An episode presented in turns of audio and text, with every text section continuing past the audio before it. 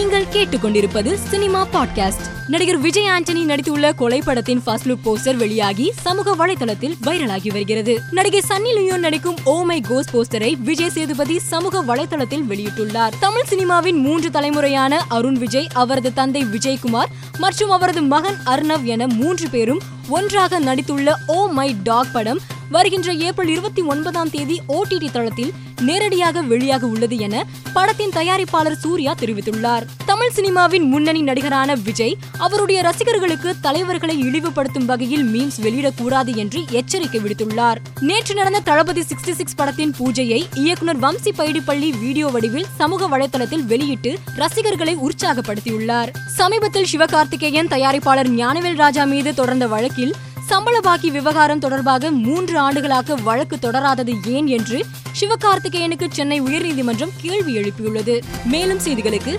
Maalaimalar dot காமை பாருங்கள்.